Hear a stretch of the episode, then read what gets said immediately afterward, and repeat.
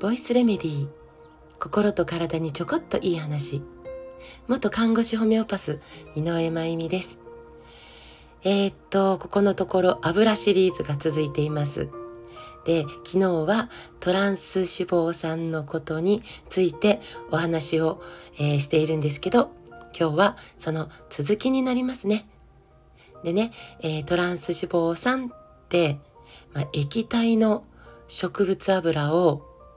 まあ、えー、固形の油というか、にするときに、まあ、水素を加えてね、そうやって作るんですけど、あの、固形のものってね、その時に、えー、できる物質がトランス脂肪酸なんです。で、これがたくさんの、えー、食材に使われているんでしたね。マーガリンとか、ショートニングとか、マヨネーズとか、サラダ油とか、市販のルーとか、ね、いろいろなものにでね、えー、まあ、安くて、ね、そして美味しくて、そして食感もいいわけですよね。食べるプラスチック、ポリポリパリパリサクサクっていうね。で、このトランス脂肪酸が、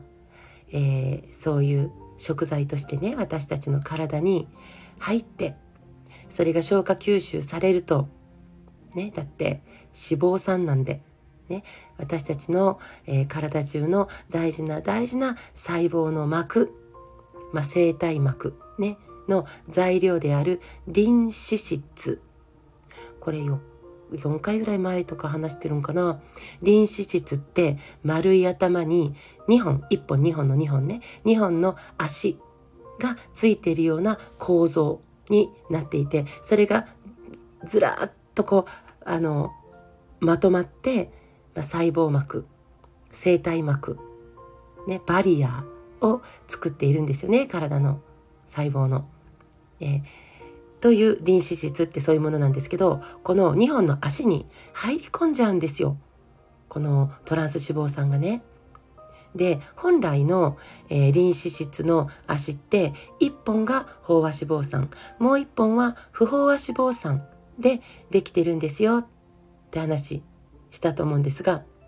ここにトランス脂肪酸が入り込んじゃうんですよ。両方の足に。ね。脂肪酸なんで入り込んじゃう。そうするとね、本来のこの働きを邪魔するんですよ。ホルモンを作るのを邪魔したり、ね、この生体膜の強度や強さね、とか、えー、柔軟性とか、そのバランスにも影響を与えちゃって、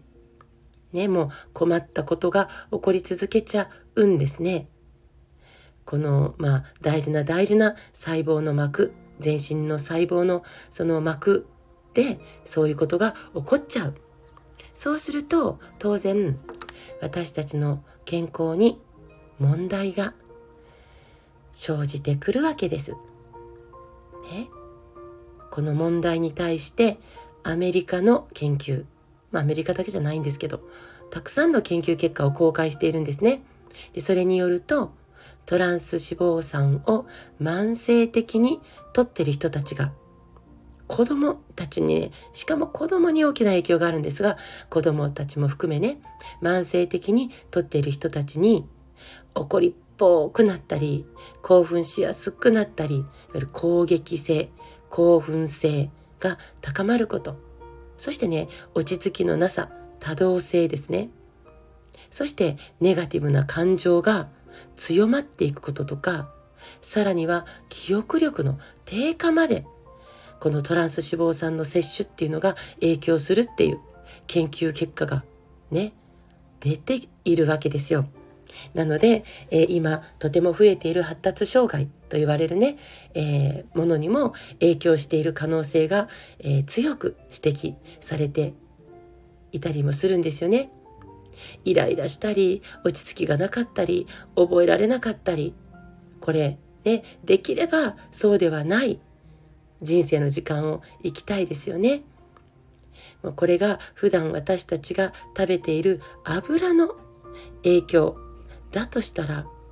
これを少しでも減らすこと考えたいわけです。でこの問題に対して WHO 世界保健機構はね、2023年までに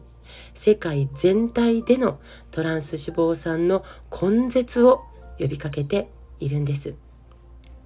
知ってました？ねえ、知らないですよ。なんかね、もう知らされてないというか。そしてね、実際にはね、アメリカはもう全国規模でのトランス脂肪酸の規制を、え、スタートさせているし、カナダはトランス脂肪酸を含んだ食品の製造とか輸入販売を禁止しているし、デンマーク、スイス、オーストラリア、タイ、アルゼンチン、ギリシャなどなど、ね、ではトランス脂肪酸の規制措置、ちゃんと実施しているし、お隣の韓国、中国でも、ね、食品にトランス脂肪酸が含まれていますっていうその表示を義務付けてるんです。ね、それに対して日本は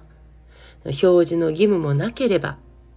トランス脂肪酸含有量の基準もなければ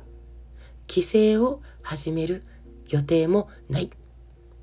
ねえ、この違い、ちょっと遅れてると思いませんか？ね、国民の健康と利権の保護とどっちが優先されているのかなということを考えるととても残念です。